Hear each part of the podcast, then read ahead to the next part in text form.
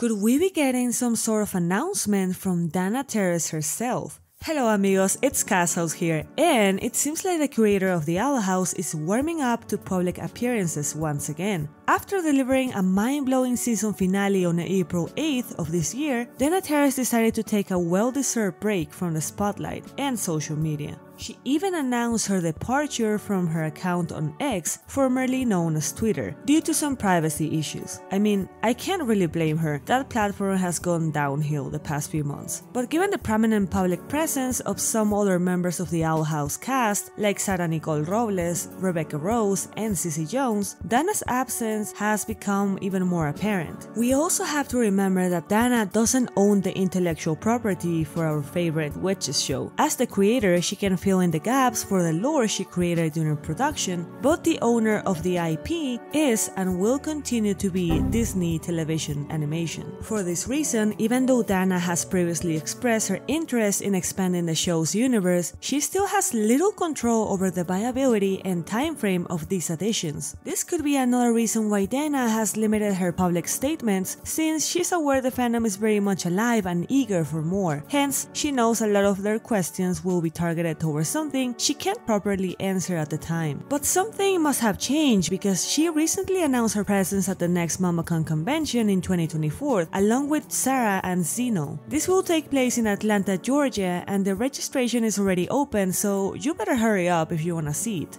Not only that, but we also have a far more recent event where we have the chance to chat with Dana herself, because there's an upcoming Streamily Live event on October 14th. I'll make sure to leave a link below in the description of the video, and will be present for the event in case any of you guys are not available. Personally, I doubt she will reveal any inside info on the future of the show, at least not yet. She probably took a good rest from the public and is now prepared to join the hype with the fandom, so something highly likely is that she will reveal other canon details from the show, just like she did on that live stream a few months ago. Remember when Bye Hunter and Pan Willow were confirmed? That was epic. But what do you think about this recent development? Do you think Dana has some interesting news for us? Let me know in the comments below, and like this video to support the channel. I really appreciate it. See you soon guys, bye!